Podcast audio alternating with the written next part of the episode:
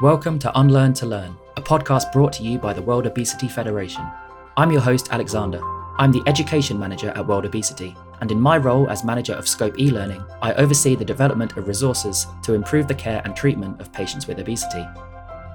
In this series, I'll be speaking with some of the most experienced medical practitioners and surgeons from all over the world. Across nine episodes, we'll be examining the prevention, treatment, and care of obesity by busting myths and focusing on the science behind obesity treatment and management. Whether you're a medical student, a practitioner, or simply have an interest in obesity and public health, there's something to be learned here, so join us. Let's get started. In this episode, we'll be talking about all things bariatric surgery, what exactly it is, and how it can help in the treatment of obesity. We'll be delving into the science behind the surgery, how it's used to treat obesity, as well as covering the potential benefits and risks that go hand in hand with this type of surgery. Today I'm joined by Professor Lilian Kow. Professor Kow is the Clinical Director of Gastrointestinal Surgery at Flinders Medical Centre, as well as an Associate Professor at Flinders University of South Australia, and President of I F S O, the International Federation for the Surgery of Obesity. Over her extensive career, Professor Kow has been involved in training surgeons in bariatric surgery, both nationally across Australia and internationally, and has many years of knowledge regarding the subject of obesity. Professor Kow, welcome, and thank you so much for joining us. Thank you, Alexander, and my warmest regards to all your listeners. Thank you. It's a real pleasure to be able to speak to you today. So just to start with, just to go to the very basics, I was wondering if you could just tell us, for those who don't know, exactly what is bariatric surgery and what does it comprise of? Bariatric surgery is also known as weight loss surgery, and is aimed to assist weight loss in patients with obesity. The aim is to reduce hunger and allow a small meal to satisfy immediately and over many hours. This sharply decreases caloric intake and provides weight loss without the hunger and lack of control that diets often produce. Now, bariatric surgery has been a treatment option since the nineteen fifties. However, bariatric surgery has undergone amazing changes since its inception. The operative procedures have progressed from open surgeries to laparoscopic, minimal access surgeries to robotic and endoscopic approaches. The operative procedures have definitely become safer and more efficacious. The surgical options available today are keyhole laparoscopic surgery. This means the operation is performed with four to five small incisions through the abdominal wall. There are three main options for bariatric surgery. The most popular is the sleeve gastrectomy, where eighty to ninety percent of the stomach is removed. Then the gastric bypass, which creates a small stomach and food is bypassed into the small intestine to decrease absorption of nutrients. And finally, the gastric band, which helps restrict food intake. Thank you. Interesting. Okay. So when is bariatric surgery considered to be an appropriate treatment for a patient? Bariatric surgery is recommended when diet, exercise, and medical treatments have failed, or when patients develop obesity-related problems such as diabetes, high blood pressure, heart disease, obstructive sleep apnea, infertility, amongst many others. These associated conditions are life-threatening and shortens one's lifespan. Bariatric surgery is therefore considered an appropriate treatment for health reasons, for improving quality of life, and for the prevention and treatment of obesity-related diabetes, high blood pressure, sleep apnea, joint problems, and infertility. The common treatments for those living with obesity include healthy eating, being more physically active, and making other changes to the usual habits. Weight management programs may help some people lose weight or keep from regaining lost weight. Some people living with obesity are unable to lose enough weight to improve their health and unable to keep them from regaining weight.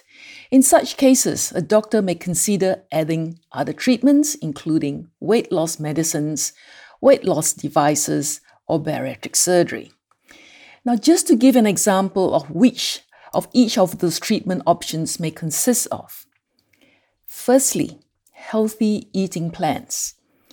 For some, just changing their habits may make a world of difference.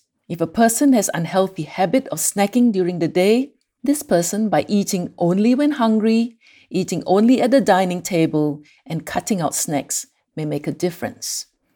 Secondly, there are weight management programs. Here, trained weight management specialists can design a broad plan just for individuals and help them carry out the plan. These plans may include a lower-calorie diet, increased physical activity, and ways to help individuals change their habits and stick with them. Individuals may work with specialists on site or by virtual contact, which appears to be norm in our COVID environment. Smartphone apps or pedometers may also help individuals track how well they are sticking with their plan.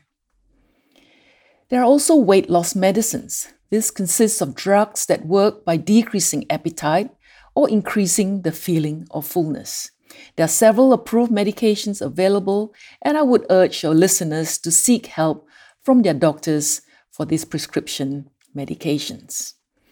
The weight loss devices consist of gastric balloons placed by endoscopy, that is through the mouth into the stomach. The balloons are then filled with either air or water once they are in the stomach, with the aim of taking up the space in the stomach to help the individual feel full. Gastric balloons, however, are temporary and only designed to stay in the stomach for not more than six months. Now we come to bariatric surgery. This includes several types of operations that help one lose weight by making changes to one's digestive system. Bariatric surgery may be an option for individuals with extreme obesity and haven't been able to lose enough weight to improve their health or keep one from gaining back the weight they have lost with other treatments. Bariatric surgery also may be an option at lower levels of obesity if an individual has serious health problems such as type two diabetes or sleep apnea related to obesity.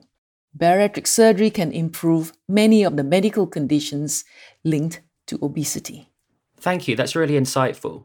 So clearly there are many other treatment approaches that are tried before going to bariatric surgery.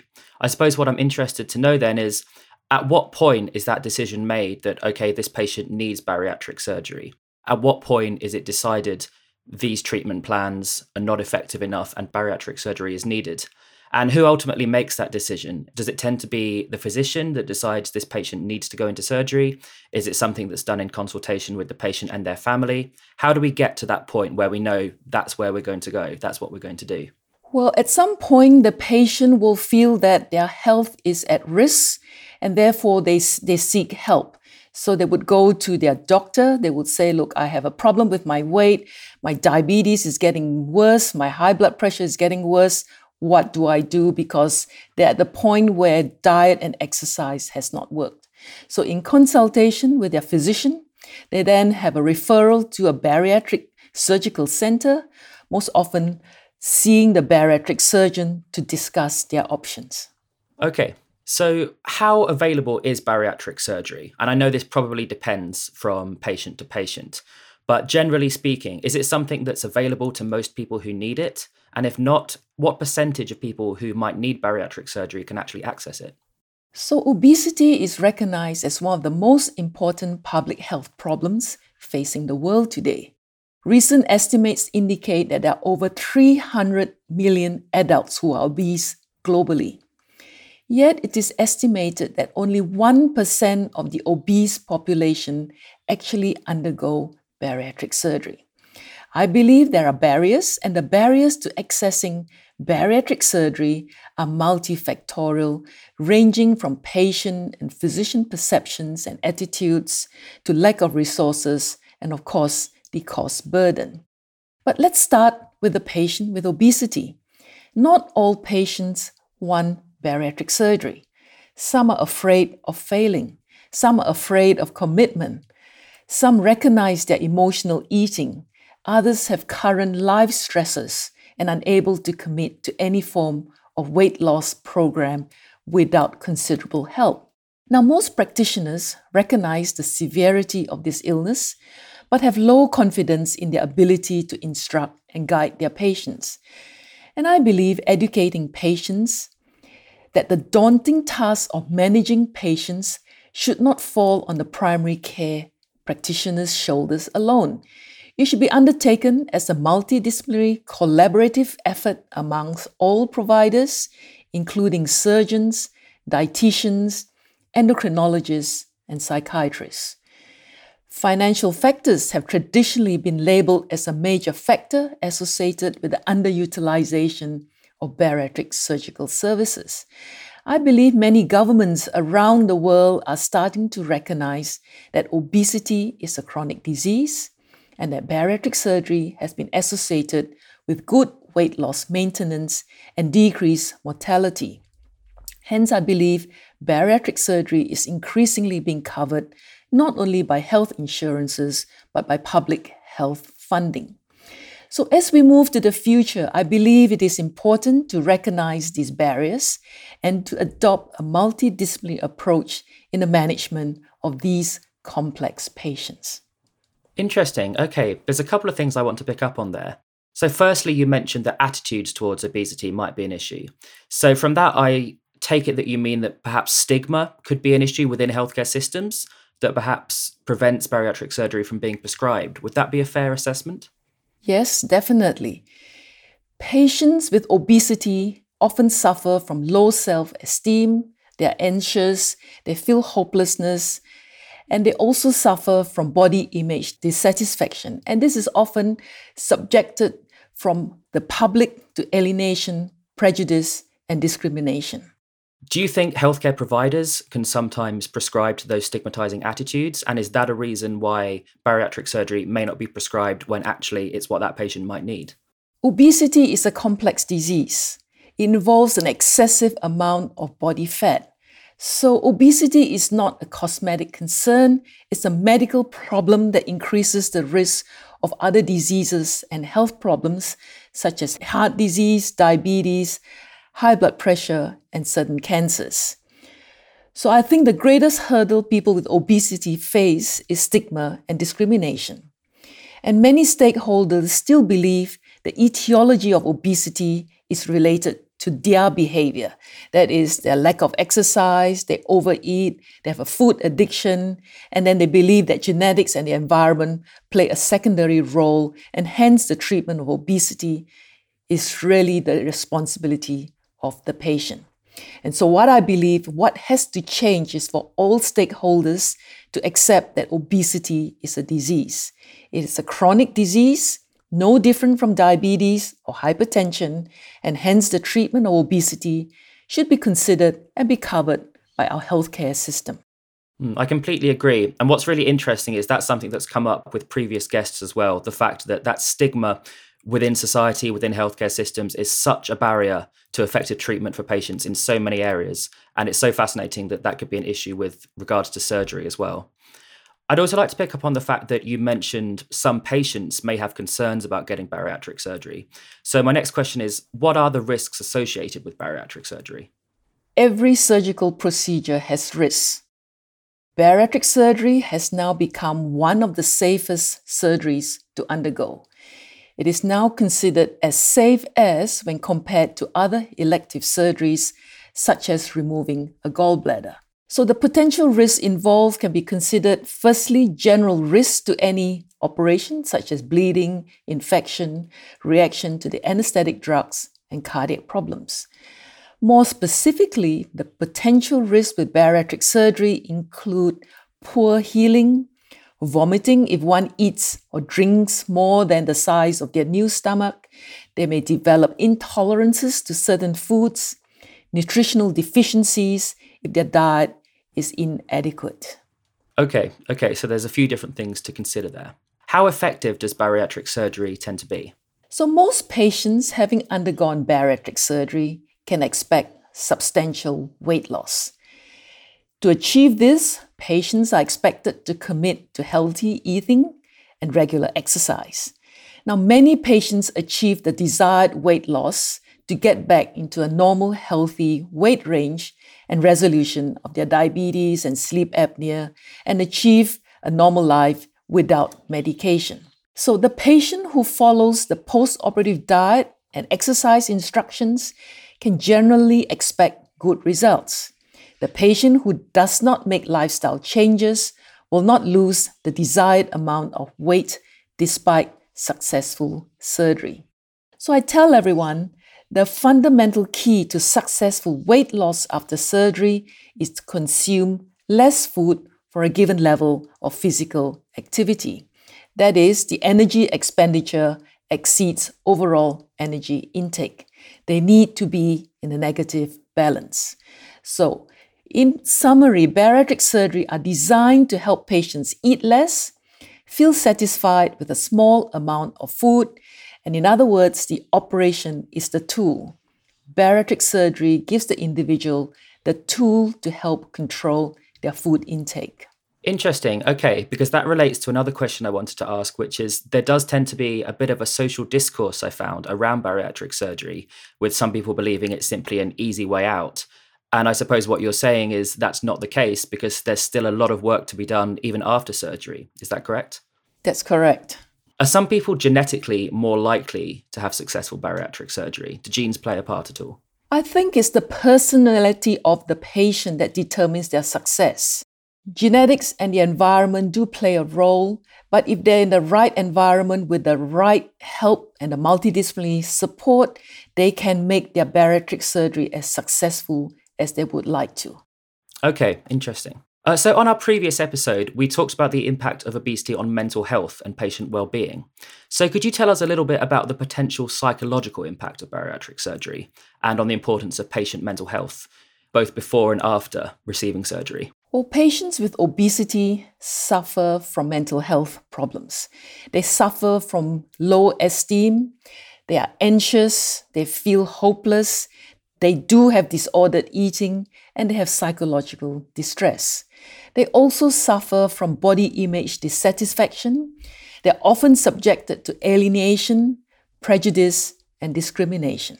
Furthermore, these patients have had repeated attempts to lose weight, and hence their repeated failed attempts aggravate their depressive illness and poor esteem and can contribute to even further weight gain.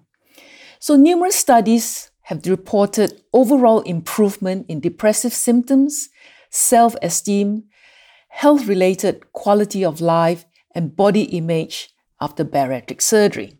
And one of the best assessments come from a prospective, well-controlled study of the Swedish obese subjects involving over four thousand obese patients. In this study, the patients reported a significantly decrease in depression and anxiety in the year after surgery compared to obese controls treated with diet and exercise counseling. And a systematic review of forty studies have also reinforced these findings as consistent improvement of depression and anxiety after bariatric surgery. Now, interestingly, post-operative weight regain has also been associated with increased depression, indicating that magnitude of mental health gain may be related to the amount of weight loss after surgery. Now, overall, whilst beneficial, one must not also underestimate the expectations of the patient. Patients' expectations that bariatric surgery will undoubtedly change their life may also set themselves up for the psychological failure if their expectations are not met. For example, if their weight loss is slower than expected, they may have a feeling of failure, then in addition to undesirable physical and skin changes and negative reactions from friends and family may actually accentuate their mental health well-being. So I think it is important that these patients are supported by their mental health team before and after bariatric surgery. The pre-operative evaluation is critical to identify and follow those at risk of persistent or worsening psychopathology after bariatric surgery. It will help to detail the necessity of post-operative behavioral and lifestyle changes and its effect on weight loss. So I believe long-term post-bariatric surgery follow-up is important to evaluate and support lifestyle changes in these patients so that they have a successful weight loss as well as an improvement in their physical and mental health. Absolutely. And for those patients that do suffer from psychological problems following surgery, does that psychological support tend to be readily available? For all patients having bariatric surgery, regardless of their operation chosen, will face some permanent, lifelong changes in both a physical and behavioral sense. And I believe bariatric surgical clinics do have the multidisciplinary team to help these patients navigate their weight loss journey.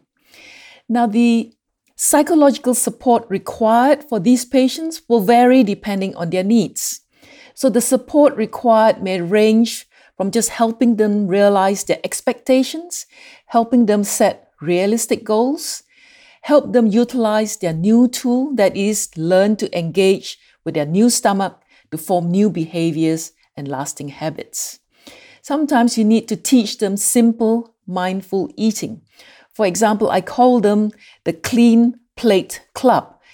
The need to finish everything on their dinner plate. They have to get out of that mindset. They don't have to eat everything and not waste food. So lifestyle coaching is also important, such as to help them eat to satisfy rather than eat to feel full, and to directed behavioral changes. You know, we teach patients to taste the food as we eat it, paying attention to what we are eating, and experience the sensory experience of taste, smell, and texture. And I believe most bariatric surgical clinics have a multidisciplinary team to assist their patients' weight loss journey, and this team may include dietitians, psychologists, exercise physiologists, bariatric nurses, and physicians for the patient's journey. Okay, so that's great to know that that support can be available to those who need it. Now, you mentioned previously about the fact that there may be negative reactions from family and friends. So could you tell us a bit more about how social relationships might be impacted by bariatric surgery? So I like to say that bariatric surgery results in more than just a weight change, more than a physical change. It often results in an emotional shift as well. So life after bariatric surgery can bring on a variety of social changes. I'm going to address six of these social changes. Firstly, with the combination of sagging skin, dietary changes, and unrealistic expectations that often accompany weight loss surgery, many patients experience worsening depression. Now, we know d- depression can be crippling and may even send a patient into an unhealthy spiral of overeating and bring them back to where they were before their bariatric surgery. Secondly, eating is an addiction. So sometimes when you replace one addiction, they may go on to another. So excessive eating is often an addictive behavior that is at the root of obesity. So to fill the void that food once occupied, bariatric patients may turn to alcohol or other potentially harmful substances. So essentially, one addiction is being traded for another. So it is crucial that patients recognize the dangers of picking up a destructive habit after surgery. And we encourage such patients to take up positive activities such as sport or new hobby, healthy lifestyle changes such as working out, provide great mood-boosting habit to take place of the less positive ones. Thirdly, there are changes in the relationship dynamics. Most patients don't expect their relationship with family or friends to completely change after surgery. However, some see an improvement in their relationship with their partners, and that's positive. On the other hand, some may see their loved ones become jealous of their transformation. Often there are others who will try to make patients feel bad when they see them making positive changes because they themselves have trouble dealing with their own insecurities. So preparing patients for these changes is important so that they won't be caught off guard. The fourth issue is insecurity. It is another issue that many post-op patients experience due to how they perceive themselves prior to surgery. Here, counselling or reaching out to someone who has gone through the same ordeal can help the patients move past their insecurities and move forward with their lives.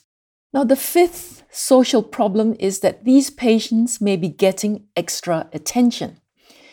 Due to being obese, patients have tried to hide themselves away in their previous lives. With significant weight loss after bariatric surgery, patients might find themselves in the spotlight with compliments and attracting attention. And this sudden surge of attention can make patients vulnerable and exposed. So we need to work to help the patient accept compliments and use the encouragement to continue their weight loss surgery. And finally, the sixth thing they may experience is anxiety. After weight loss surgery, some will be exposed to a wide range of social situations and new activities. This may result in stress and anxiety that can be challenging and may require these patients counseling or therapy to get through the anxiety feelings. Okay, so there's certainly a lot of potential things to consider there. So unfortunately, we'll have to wrap things up soon. I think there's a lot more we can discuss. But I want to ask, where can people go to find out more about bariatric surgery? Firstly, medical students and practitioners, where can they find more information from a clinical perspective? And where can patients go to find out more about their options and where to get the support that they need? Well, we can get a lot of information from our I F S O website, so w w w dot i f s o dot com. There's a lot of information there ranging from simple advice to surgery and how to get bariatric surgery and what to look in a bariatric surgical clinic. Excellent. Well, thank you so much. We really appreciate you joining us to give your insights today. Thank you so much for joining and sharing all of your knowledge and experience. Thank you very much for having me, Alexander.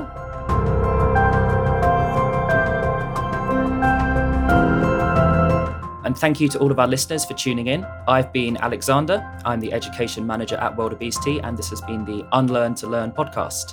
On the next episode, we'll be joined by Doctor Donna Ryan, where we'll explore obesity during the coronavirus pandemic and the impact the two diseases have on each other. So, Professor Kow, once again, thank you so much for joining us. Thank you all for listening. See you next time.